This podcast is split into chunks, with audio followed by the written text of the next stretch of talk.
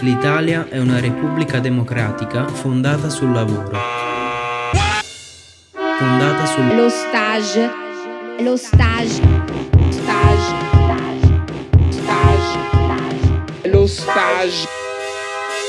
Repubblica degli Stagisti.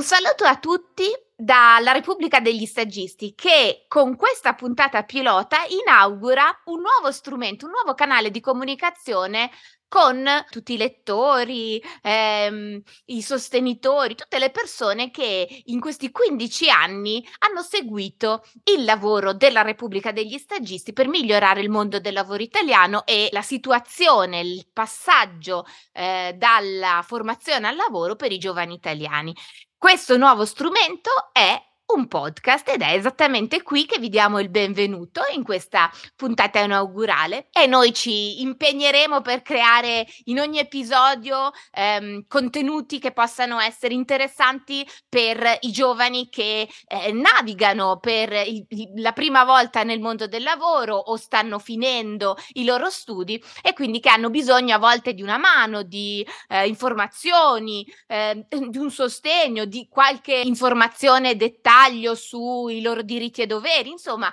le il nostro pubblico che in, nella Repubblica degli Stagisti cerca anche un po' a volte una guida. E in questo, eh, proprio per questa ragione, noi ci siamo inventati ormai quasi dieci anni fa uno strumento che si chiama la guida bestage. Dico quasi dieci anni fa perché effettivamente è appena cominciato il 2023, la prima edizione della guida bestage la pubblicammo eh, nell'estate del 2014, quindi siamo quasi al decennale della guida. Ehm, la guida Vestage è una, proprio una pubblicazione molto veloce, sintetica, e però anche eh, piena di contenuti eh, essenziali che eh, noi produciamo più o meno ogni anno e che poi chiudiamo in un PDF che è un'ottantina di pagine, quindi veramente una cosa anche eh, di, di, facile consultazione e rendiamo gratuitamente disponibile eh, in download sul nostro sito internet. Ed è una guida che contiene delle informazioni mh, sull'attualità, quindi su qual è lo stato dell'arte dell'occupazione giovanile in Italia con eh, dei focus di anno in anno su alcuni aspetti specifici che sono appena accaduti. Per esempio, lo potrete anche capire, la guida dell'anno scorso era stata profusamente dedicata al tema di come erano cambiati gli stage nel tempo della pandemia. Quest'anno il focus è su come non sono cambiate le normative, perché il 2022 sembrava l'anno in cui dovevano cambiare tutte le leggi sugli stage, invece poi è caduto il governo, ci sono state le elezioni anticipate e tutti questi progetti sono finiti un po' nel dimenticatoio. Un'altra sezione della guida è dedicata ai diritti e doveri degli stagisti nel senso delle normative regionali, quindi per ogni diciamo regione che vai, eh, normativa che trovi e quindi anche cambia cambiano, a volte anche in maniera significativa, i diritti e doveri degli stagisti ed è importantissimo conoscere il quadro normativo quando si comincia uno stage. Poi c'è tutta una parte dedicata alle aziende virtuose della Repubblica degli Stagisti e una parte di FAQ, le Frequently Asked Questions, cioè tutto quello che eh, abbiamo accumulato come materiale e anche proprio conoscenza dei principali e più frequenti dubbi dei giovani e abbiamo quindi condensato tutte queste domande fornendo delle risposte di nuovo sintetiche ma mm, molto puntuali rispetto ai dubbi che possono venire eh, più spesso quando eh, si sta finendo gli studi, si sta cercando un lavoro, si è in mezzo ad uno stage e, o magari si sta cercando un'opportunità di stage. Io sono Eleonora Voltolina, sono una giornalista e sono la fondatrice della Repubblica degli Stagisti, ehm, una testata giornalistica online che ho deciso di aprire ormai nel lontano 2009 per creare uno spazio eh, di riflessione, confronto, proposta, denuncia dedicato proprio ai giovani nei loro primi passi eh, nel mondo del lavoro, uno spazio che all'epoca mancava e che forse ancora oggi siamo tra i pochi a presidiare con l'entusiasmo e anche la eh, forte convinzione che ci sia bisogno di dare voce ai giovani, ci sia bisogno di eh, creare un mondo del lavoro più giusto in cui anche i diritti dei giovani siano più tutelati e a disposizione dei giovani italiani vengano messe opportunità di formazione e di lavoro di qualità più alta, con più garanzie, in modo da mettere questi giovani in grado di restare anche in Italia, evitando questa emorragia di giovani verso l'estero che molto spesso è dettata in gran parte, se non totalmente, dalla ricerca di eh, migliori opportunità professionali. Io do eh, il benvenuto alla nostra prima ospite, quindi Silvia Zanella, sappi che sei ospite della puntata pilota del nostro podcast, hai questa responsabilità, questo onere e questo onore. Silvia Zanella manager di EY, che è una enorme società di consulenza che da molti anni fa parte dell'RDS Network, che è il network di aziende virtuose della Repubblica degli Stagisti. E quest'anno noi ringraziamo EY perché la guida Vestage 2023 esiste anche grazie al sostegno economico di EY che ha deciso di diventarne sponsor. Eh, Silvia, come mai avete deciso di sostenerci anche quest'anno rispetto alla pubblicazione della guida Vestage? Allora, diciamo che l'obiettivo era duplice.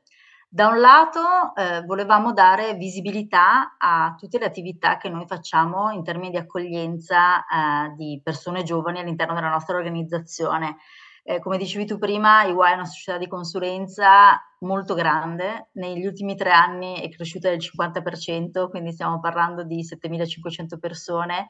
abbiamo dei flussi molto molto elevati ed è una società che io dico sempre essere ad altissima intensità, non ci nascondiamo dietro un dito, ma al tempo stesso è ad altissima professionalità e quindi permette anche ai ragazzi più giovani alle prime esperienze davvero di avere una scuola dove poter imparare moltissime cose, dove poter crescere, avere opportunità di carriera e avere davvero la possibilità di andare oltre quello che è anche un po' lo stereotipo della consulenza che di solito è meramente circoscritto diciamo, all'aspetto di, di, revisione, di contabilità, mentre adesso la consulenza è molto più ampia e abbraccia molte più discipline. Quindi anche diciamo, eh, neolaureati insospettabili eh, sono da noi ricercati e quindi ci interessa entrare in contatto con quante più persone possibili. Già lo scorso anno abbiamo accolto circa 900 ragazzi e ragazze in stage quindi insomma capite di che numeri stiamo parlando e quindi questo era il primo obiettivo diciamo di visibilità e di comunicazione. C'è poi un secondo obiettivo più eh, di responsabilità e anche di mio credo personale, ovvero io credo moltissimo nella divulgazione e nella possibilità per le persone di eh, avere quante più informazioni possibili, di potersi aggiornare, di poter avere davvero tutti i consigli che sono loro utili per costruire la propria carriera. Credo che eh, la, la, scuola e l'università italiana abbiano fatto grossi passi negli ultimi anni, ma ancora eh, non sono pienamente diciamo, nelle condizioni di poter offrire una piena informazione alle, alle giovani risorse che, che, sforrano ogni anno come laureati e che si trovano quindi spesso e volentieri disorientati. Quindi io sono una, una grossa sostenitrice di ogni sforzo editoriale che va, che va in questa direzione, credo davvero nella potenza eh, diciamo delle guide, del, di, di, tutti i canali che possono aiutare appunto eh, i giovani in particolare a trovare la propria strada. Peraltro io prima ho un pochino riassunto i mh, contenuti eh, che si possono trovare all'interno di, di questa guida Bestage e ho tenuto apposta per ultimo invece il contenuto eh, che ci ha fornito EY, quindi non solo sponsor nel senso che avete permesso che questa guida anche quest'anno sia disponibile per i giovani gratuitamente, ma avete anche contribuito con una piccola sezione che abbiamo chiamato uh, Job Hunting Tips, cioè dei consigli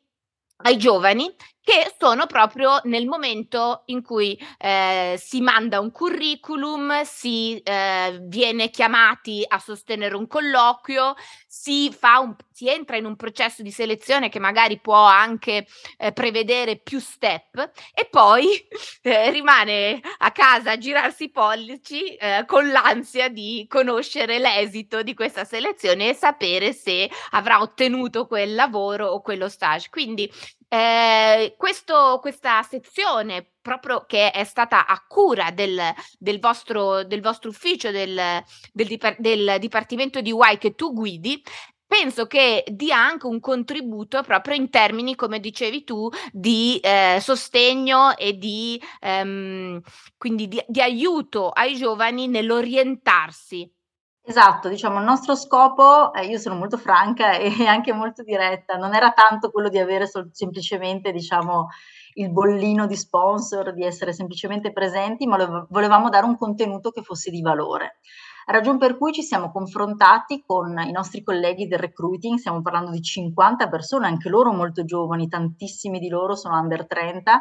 eh, e abbiamo chiesto loro quali sono le difficoltà principali che i candidati manifestano quando eh, si interfacciano con noi in particolare. Ripeto, abbiamo volumi di assunzione molto grandi, quindi vediamo quotidianamente centinaia di persone e, e, e le colloquiamo in maniera molto molto serrata. E quindi abbiamo deciso di, come dire, di mettere a fattor comune, di mettere a sistema tutta una serie di consigli e di ehm, appunto suggerimenti che possono aiutare concretamente ad affrontare eh, appunto un primo colloquio, una prima intervista, ma anche semplicemente la redazione del curriculum.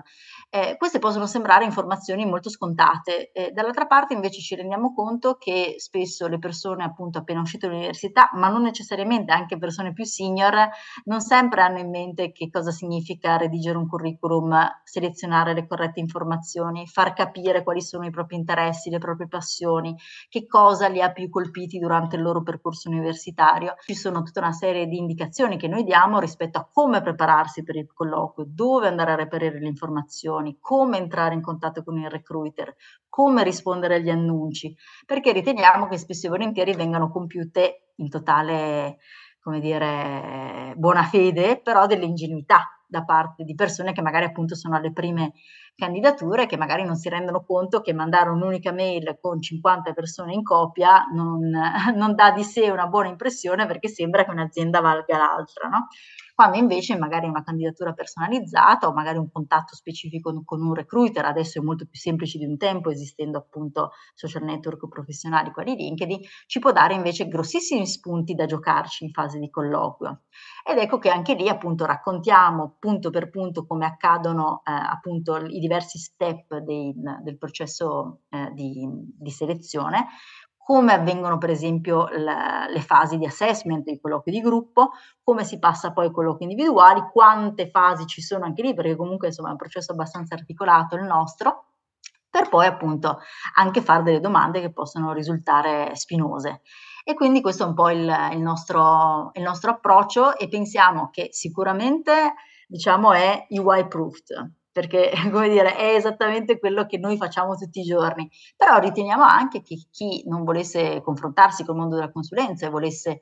eh, invece prendere in considerazione altre vie, può invece eh, dare, dare, comunque un'occhiata a questi contenuti perché credo che per l'80% siano validi per ogni tipo di organizzazione. Ma io direi, Silvia, anche 98% perché comunque abbiamo ehm, costruito eh, queste vostre pagine in modo che veramente possano essere uno spunto di riflessione e un, una guida per chiunque cerchi eh, un lavoro anche in altri ambiti che esulano dalla consulenza o eh, dalla vostra azienda, perché è veramente un patrimonio di conoscenze e competenze, quello del vostro ufficio recruiting, che è eh, prezioso e che quindi può veramente fornire degli spunti al di là della eh, della, diciamo, dell'area di competenza specifica di, di, di, ogni singola persona o delle aspirazioni quindi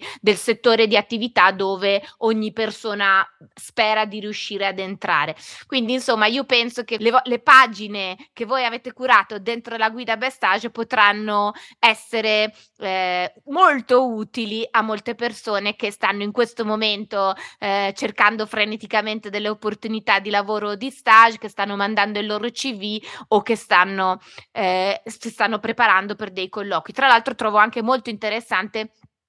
l'accenno che tu hai fatto al eh, cercare di essere molto preparati rispetto all'attività dell'azienda eh, dove si andrà a fare il colloquio e magari trovare proprio anche un referente specifico anche attraverso LinkedIn o altri social network professionali per poter creare veramente anche un rapporto eh, più diretto e poter anche eh, raccogliere prima del colloquio delle informazioni quindi che per poter dare, dimostrare di arrivare preparati e di non cadere, diciamo, dalle nuvole rispetto all'attività del team presso il quale vorrei che mi prendessero in stage o eh, che mi assumessero. Sì, questo è anche un po' il nostro augurio, nel senso che comunque ci rendiamo conto che tantissime persone si frenano e quindi magari scolte, diciamo, dalla complessità magari dei processi di selezione neanche ci provano, mentre è totalmente nel nostro interesse che quante più persone possibile scoprano questi trucchi, che trucchi non sono, ma che anzi eh, raccolgano il più possibile informazioni, vadano più, sempre più nella direzione di conoscere l'azienda, anche perché possono rimanerne stupefatti, no? cioè, nessuno penserebbe mai che noi assumiamo biologi o architetti o anche neuroscienziati, mentre la nostra realtà è che insieme a economisti, ingegneri, eh, insieme a professionalità STEM, noi assumiamo eh, persone fondamentalmente di ogni disciplina, poi ovviamente in proporzione variabile, però fondamentalmente non c'è profilo che non risulti interessante per noi e quindi il mio invito è assolutamente di dare un'occhiata a quei consigli, dare un'occhiata alle nostre offerte e provare a candidarsi e vedere appunto, scoprire un mondo che magari che è quello della consulenza, che magari avevano sempre sempre bistrattato o non considerato perché considerato non affine. Questo Silvia, tra l'altro, mi, mi fa venire in mente un'altra cosa, e chissà se magari la pensi come me oppure no. Ehm, innanzitutto che può accadere molto spesso che quando eh, si conosce solo di nome una realtà, ci si fa un'idea preconcetta di quella realtà e mh, mm, si va avanti anche un pochino per stereotipi rispetto a eh, chissà ehm, chi è il candidato ideale per quella realtà, chissà che tipo di lavoro si fa in quella realtà, quando eh, magari invece andando un pochino più al di sotto della superficie, scavando un po', si scoprono eh, delle realtà molto più complesse, poliedriche, in cui magari il profilo dei candidati non è fotocopiato sempre uguale, in cui le attività che l'azienda svolge sono magari molto più diversificate di quello che uno potrebbe pensare. E quindi penso che eh, possano veramente arrivare a volte delle sorprese. E poi un'altra cosa che sembra un, in qualche modo speculare a questo ragionamento è il mio consiglio che spesso do quando sono chiamata a fare delle lezioni in, eh, in ambito universitario, di master oppure a parlare di fronte eh, a pubblici molto giovani ed è quello di non avere paura di farsi eh, sorprendere e quindi anche di eh, prendere in considerazione delle opportunità di stage di lavoro che non sono perfettamente, specificamente quello che la persona aveva in testa quando si è iscritta all'università o quando si è diplomata. Cioè, a volte io penso che uh, un problema possa essere per i giovani quello di um, disegnarsi in testa un, un mestiere ideale e quindi chiudere anche un pochino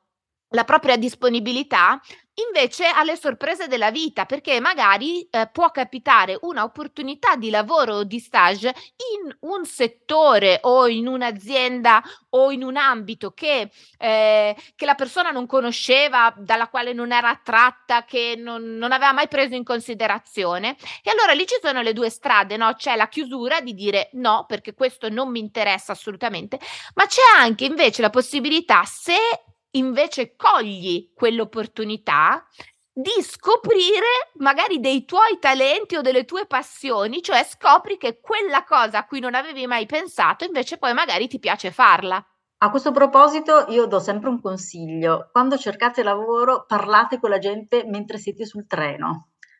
cioè cercate veramente informazioni dai posti più impensabili, perché più eh, fate riferimento a metodi classici, più vi incartate diciamo in circuiti e in circoli molto noti e minore è la possibilità che veniate a conoscenza di informazioni nuove, no? perché sono sempre le stesse che circolano. Mentre quando uno cerca un lavoro, quanto più estende il proprio network, quanto più tende l'orecchio anche a cose che gli sembrano fuori strada, quanto più è alta la possibilità di essere piacevolmente colpiti e soprattutto di aprirsi a nuove opportunità. Perché spesso appunto cominciamo un percorso universitario magari anche con un'idea abbastanza precisa di, della professione che vogliamo andare a fare, senza però in realtà poi conoscerla, o magari anche ci sentiamo condannati no, a fare quella professione perché tanto posso fare solo questo, ma non è assolutamente così. E, come dire, è vero che questi anni sono stati di, questi anni intendo gli anni 2000, di, anche di grande precarietà, però ci hanno anche insegnato a vedere flessibilmente il proprio profilo e a non incanallarci più necessariamente in un'unica direzione professionale. E quindi io credo che sia davvero importante chiaramente avere un'idea di quello che ci piace, di quello che vorremmo fare, ma dall'altra parte penso che eh, aprirci o comunque, ripeto, tendere l'orecchio a, a opportunità diverse, soprattutto se appunto eh, con, eh, con, radici solide e serie, perché poi ovviamente quello da considerare soprattutto è la serietà e la solidità aziendale, eh, credo che non possa assolutamente far male, anche solo per fare un'esperienza, per reinventarsi, per ripensarsi in altre modalità. Cercherò di fare a tutti quelli che ospiteremo in questo podcast della Repubblica degli Stagisti un'ultima domanda standard e questa domanda è che libro suggeriresti a chi ci ascolta? Silvia, dato che tu inauguri il podcast di Repubblica degli Stagisti, è a te che rivolgo per la prima volta questa domanda. E siccome so che sei una lettrice seriale eh, con una, una, libreria sconfinata e eh, anche un'attività di a volte di recensitrice, non so come si dica, di scrittrice di recensioni di libri, penso di pa- darti pane per i tuoi denti. No, ma infatti è una domanda bellissima e complicatissima perché ne avrei mille da consigliare. Allora, facciamo così. Vi consiglio un libro che parla di lavoro che si chiama Un mondo senza lavoro ed è di Daniel Suskind, un professore dell'Università di Oxford, un ragazzo molto giovane, che passa in rassegna tutta una serie di tematiche legate, diciamo, al connubio lavoro e tecnologia e possibile mancanza di posti di lavoro legati all'automazione e a tutta una serie appunto di eh, innovazioni tecnologiche che verosimilmente porteranno a una perdita di lavoro, ma eh, la parte più interessante sono i capitoli finali in cui racconta che tipo di lavoro ci possiamo immaginare quando avremo meno lavoro, quindi non quando non ci sarà più lavoro, ma quando verosimilmente le nostre vite prenderanno un altro assetto e probabilmente dovremo bilanciare l'assenza di lavoro con altri interessi altri, eh, e, altre, e, altri modi di occupare il nostro tempo e il nostro spazio. Però prima di, di concludere volevo anche dirvi eh, che i libri di lavoro sono bellissimi, appunto io ne leggo in quantità industriali perché poi sono anche molto appassionata, quindi mi, mi, piace, mi piace, leggerne tanti e, e, e, quindi come dire non, non posso che, che, che, suggerirvene ancora, appunto la, la stessa Eleonora sa che, che, scrivo recensioni un giorno sì, un giorno no, sulle cose che leggo, però ecco... Eh, non concentratevi solo sui saggi di management, non guardate solo la manualistica, ci sono libri meravigliosi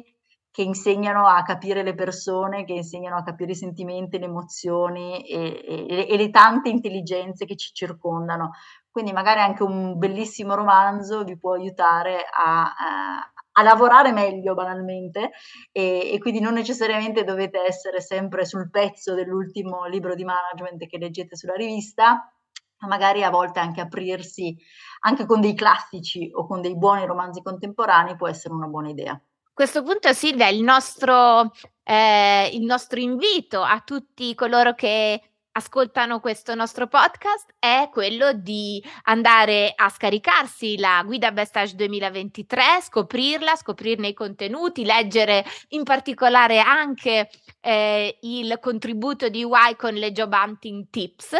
e io eh, ringrazio molto Silvia Zanella per essere stata ospite eh, della nostra puntata pilota del podcast eh, di Repubblica degli Stagisti e eh, invito tutti quanti a venire a scoprire di più rispetto all'attività di Repubblica degli Stagisti e DY proprio su www.repubblicadeglistagisti.it e su tutti i nostri social network e appuntamento a tutti quelli che lo vorranno ai prossimi episodi del podcast della Repubblica degli Stagisti. Repubblica degli Stagisti.